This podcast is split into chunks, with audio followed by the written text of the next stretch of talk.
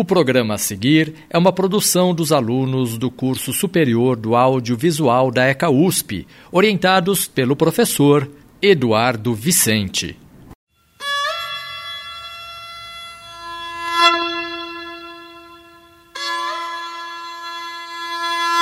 U S P Especiais. Uma escuta aprofundada sobre a cultura.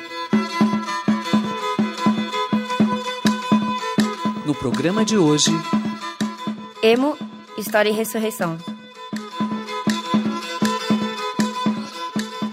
Letras pessoais e guitarras melódicas. Assim pode ser descrito o gênero emo, estilo musical e subcultura que explodiu no mainstream dos anos dois mil. Desde então, a lírica tem sido a grande marca do gênero, que tem um alto grau de versatilidade em ritmos e melodias. Olá, eu sou Luísa do Prado. E eu sou Helena Zabarã. E este é Emo, História e Ressurreição. E com vocês agora, Misery Business do Paramore.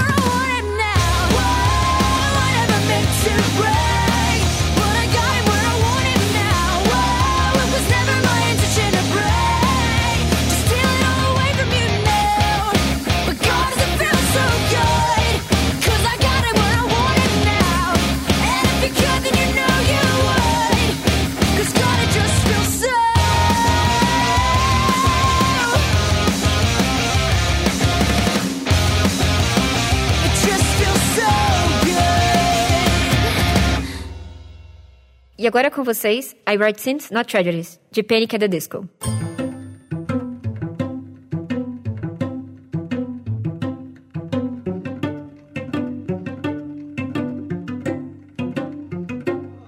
Oh, well, imagine as I'm pacing the pews in a church corridor, and I can't help but to hear, no, I can't help but to hear an exchanging of words. What a beautiful wedding! What a beautiful wedding, says a bridesmaid to a waiter. Yes, but what a shame, what a shame the poor groom's bride is a whore. I chime in with a haven't you people ever heard of closing a goddamn door? No, it's much better to face these kinds of things with a sense of poise and rationality. I chime in, haven't you people ever heard of closing a goddamn door? No, it's much better to face these kinds of things with a sense of, well, in fact, well, I'll look at it this way. I mean, technically, our marriage is saved. This calls for a toast, so pour the champagne. Oh, well, in fact, well, I'll look at it this way. I mean, technically, our marriage is saved. Well, this calls for a toast, so pour the champagne, pour the champagne.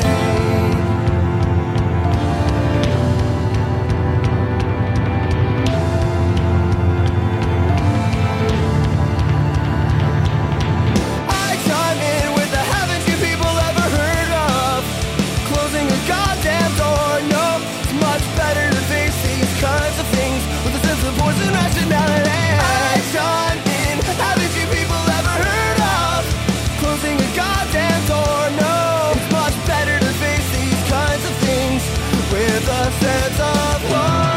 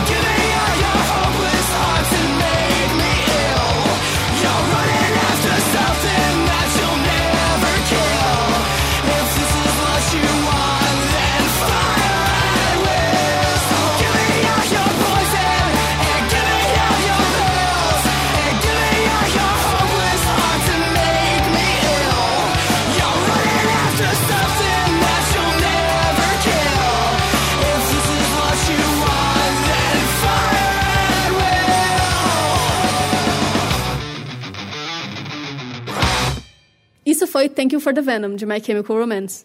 Apesar de muito diferente da música que você acabou de ouvir, o emo surge nos anos oitenta, de uma ruptura temática com o punk e o rock alternativo da época. Rites of Spring, a primeira banda a ser chamada de emo, tinha letras consideradas emotivas demais, falando sobre temas sentimentais e questões pessoais, e se afastando um pouco da raiva e da violência que permeavam a cena do rock alternativo dos anos oitenta. Assim nascia o emocore, que mais tarde seria apelidado de apenas emo. E esse afastamento não era muito bem visto pelo punk, né? Não mesmo. O emo é uma espécie de filho bastardo do punk. E eles também não gostavam de serem chamados de emo. Pois é, além das letras menos politicamente engajadas serem mal vistas pelos seus colegas do punk, muitas bandas que receberam o rótulo de emo não gostavam do termo e eram contra essa classificação. O próprio vocalista do Rites of Spring considerava as bandas nas quais tocou punk rock e dizia que o nome emocore não fazia sentido, já que as músicas das outras bandas também eram emotivas. É, mas não importa o que ele tinha pra dizer, o termo pegou.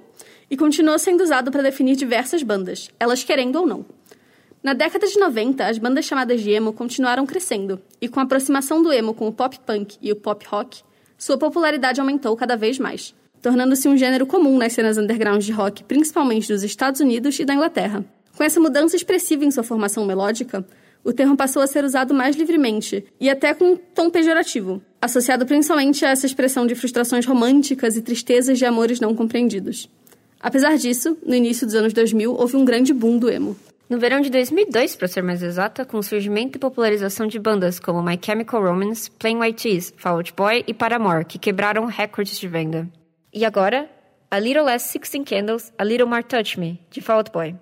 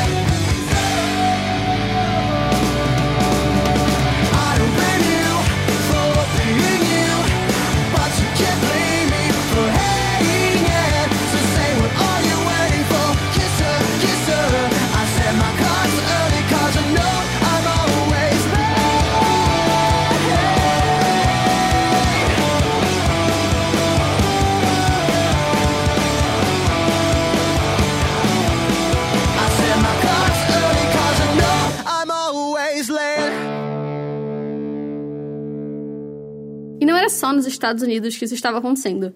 No Brasil, pela mesma época, surgia a banda N X Zero, e a banda Fresno ganhava mais popularidade, dois dos nomes mais famosos da cena emo nacional. E agora, Razões e Emoções, do N X Zero.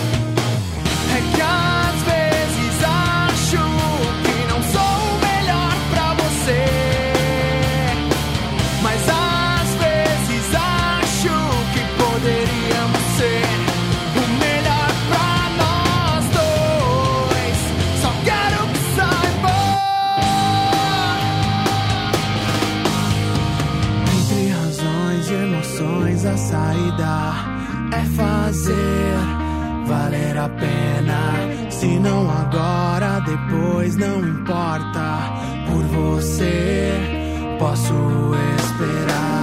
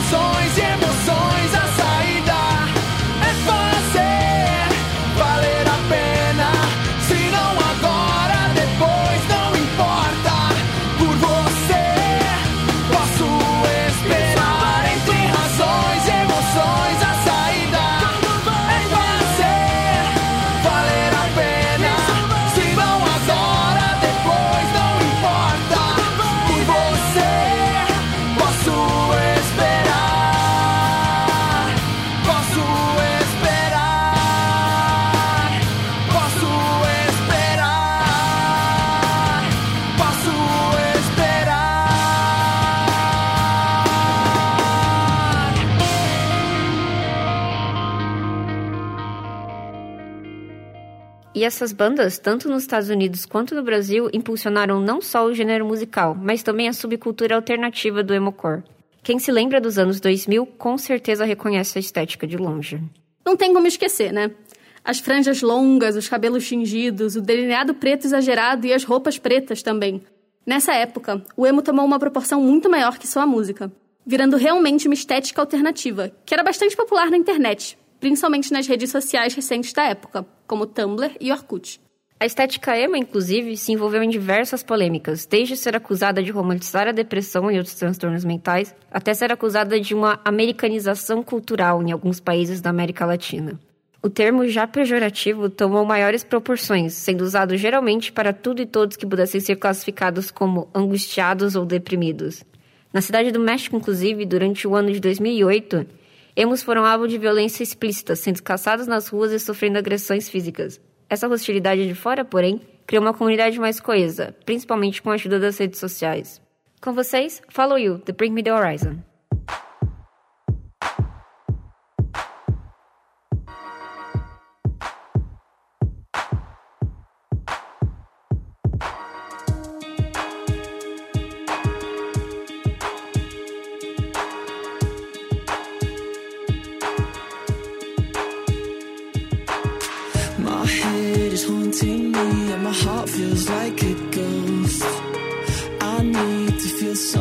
Cause I'm still so far from home.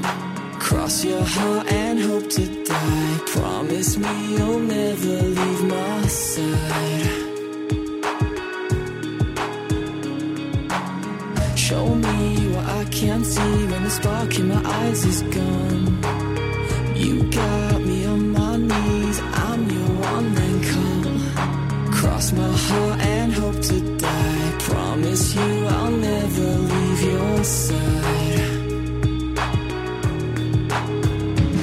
Cause I'm telling you, you're all I need. I promise you, you're all I see. Cause I'm telling you, you're all I need. I'll never leave. So you can drag me through you.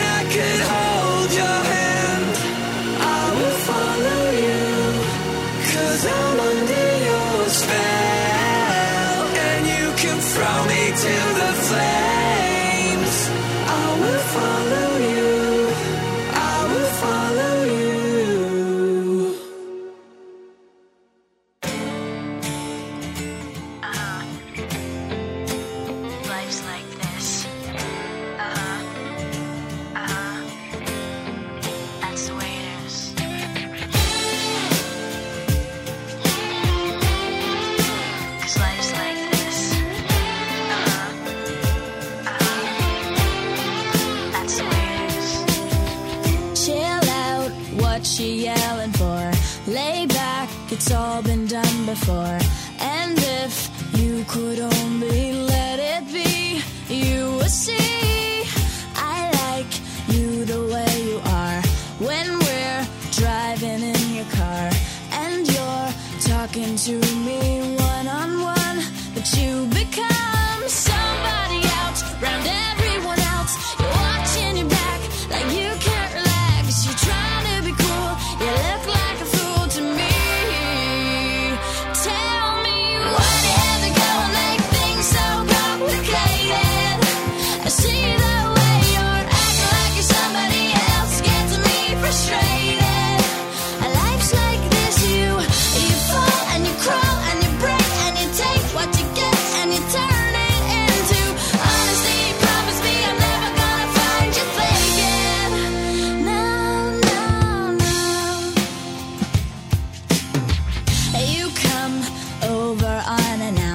Dressed up like you're something else. Where you are and where it's at, you see. You're making me laugh out when you strike your pose. Take off all your preppy clothes. You know you're not fooling anyone when you become somebody else. Found everyone else. You're watching your back like you can't relax. You're trying to be cool.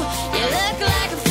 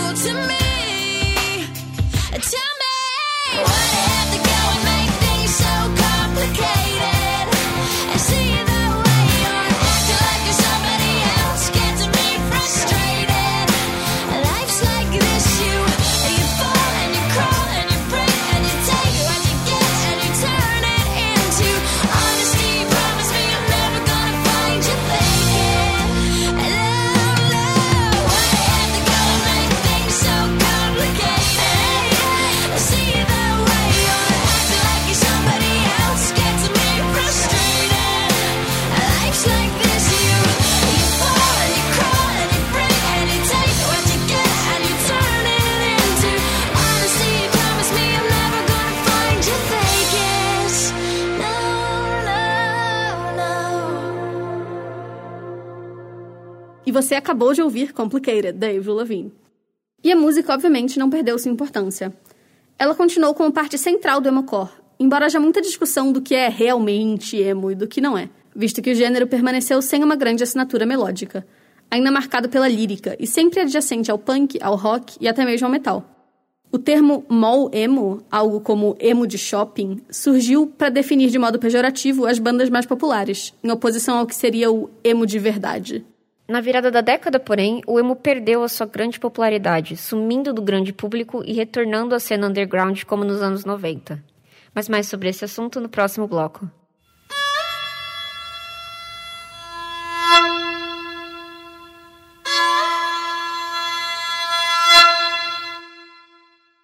Eu sou a Helena e estamos de volta aqui nos especiais sobre a história do emo. E hoje em dia, Luísa, o que que acontece?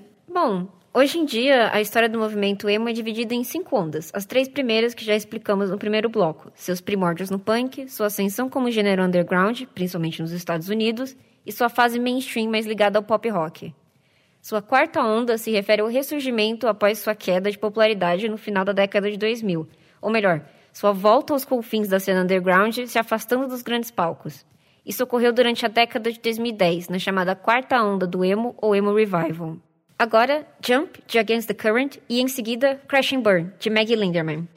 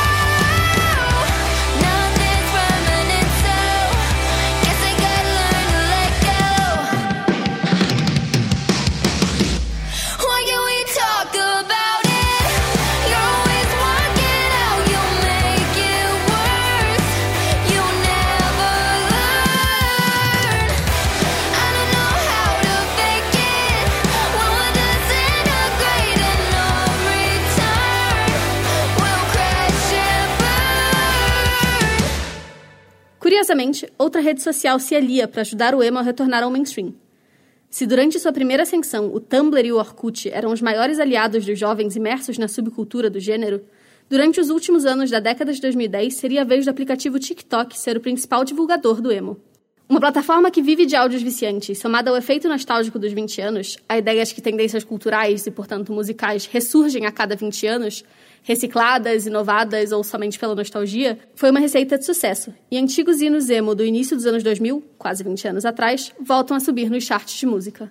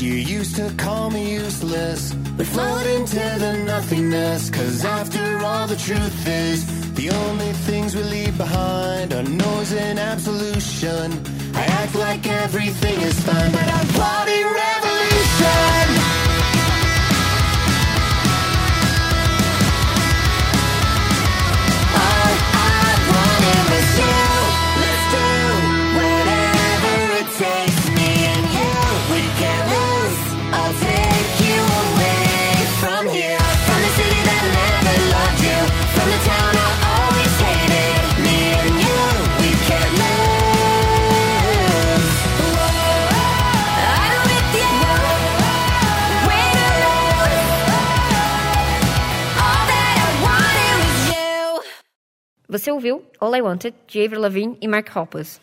Não é à toa que a nova música do My Chemical Romance, Foundations of Decay, lançada no dia vinte e um de maio de dois mil e vinte e dois, alcançou a posição de número um no chart da Billboard de Hard Rock, e é a sua primeira música a conseguir isso.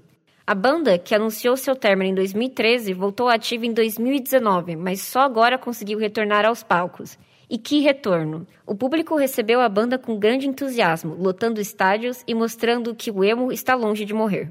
Então, com vocês, a nova música de My Chemical Romance, Foundations of Decay.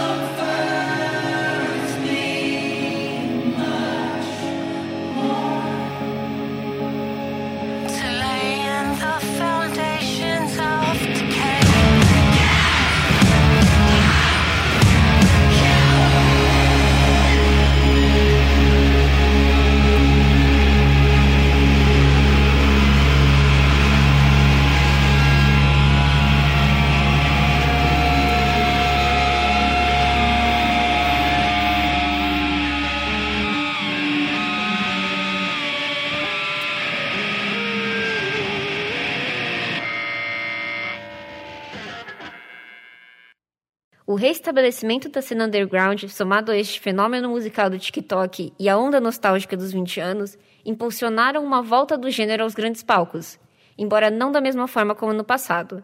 Apesar de ter trazido de volta à atividade algumas das antigas famosas bandas e cantores do grande boom da década de dois mil, como Avril Lavigne e My Chemical Romance, o emo retorna além de sua falseta saudosista. Hoje em dia, aparecem vozes que durante as primeiras ondas do emo eram praticamente invisíveis, já que as bandas eram quase inteiramente formadas por homens brancos, com algumas notáveis exceções. Atualmente, artistas negros como Jariah e Oceanator conquistam cada vez mais espaço, assim como bandas com integrantes femininas, não só como vocalistas, mas tocando diversos instrumentos. E agora, Flight of the Crows, de Jariah. Please, you must excuse me.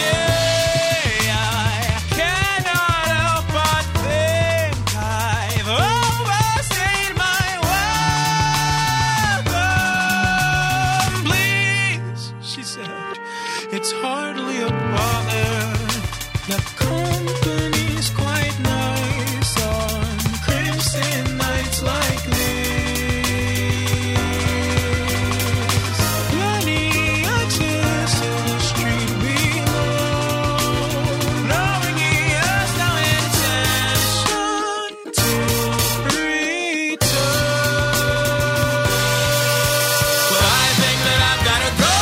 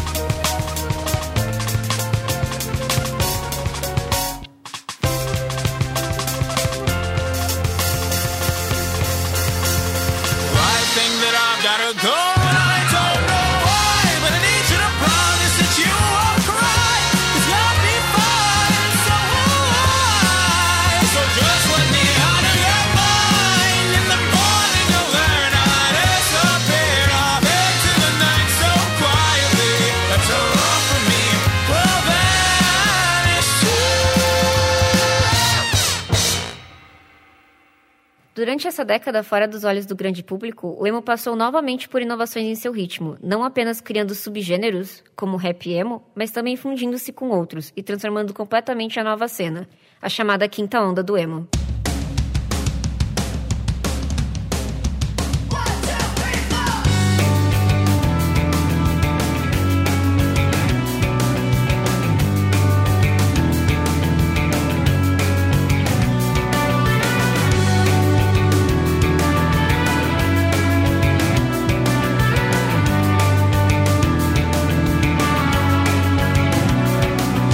I don't fucking know if it's a lie or it's a fact. Are you a little fake friend?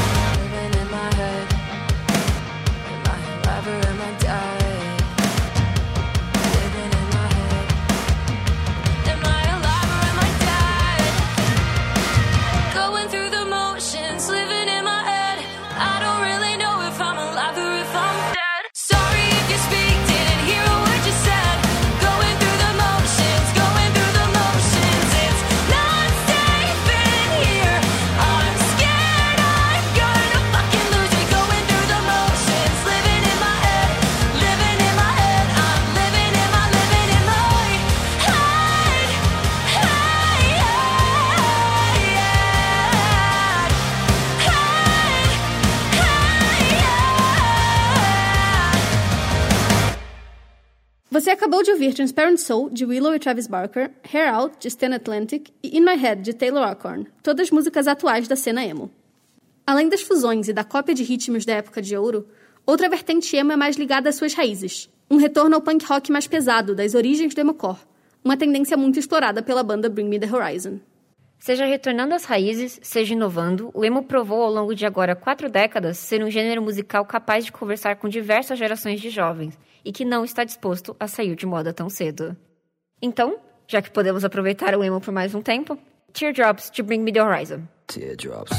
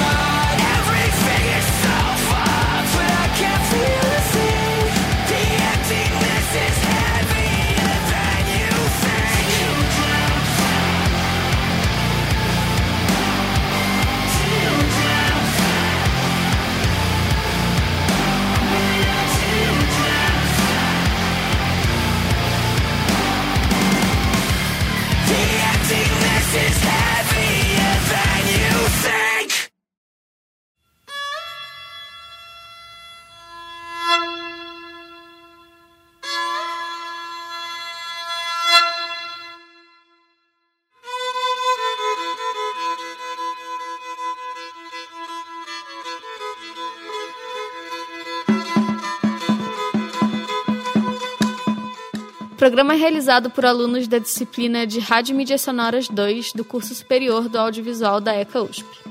Roteiro, apresentação, edição e montagem por Luísa do Prado e Helena Zabarã, alunas do curso superior do audiovisual da E C A U S P. Supervisão e orientação por Sandro Dalla Costa e Eduardo Vicente.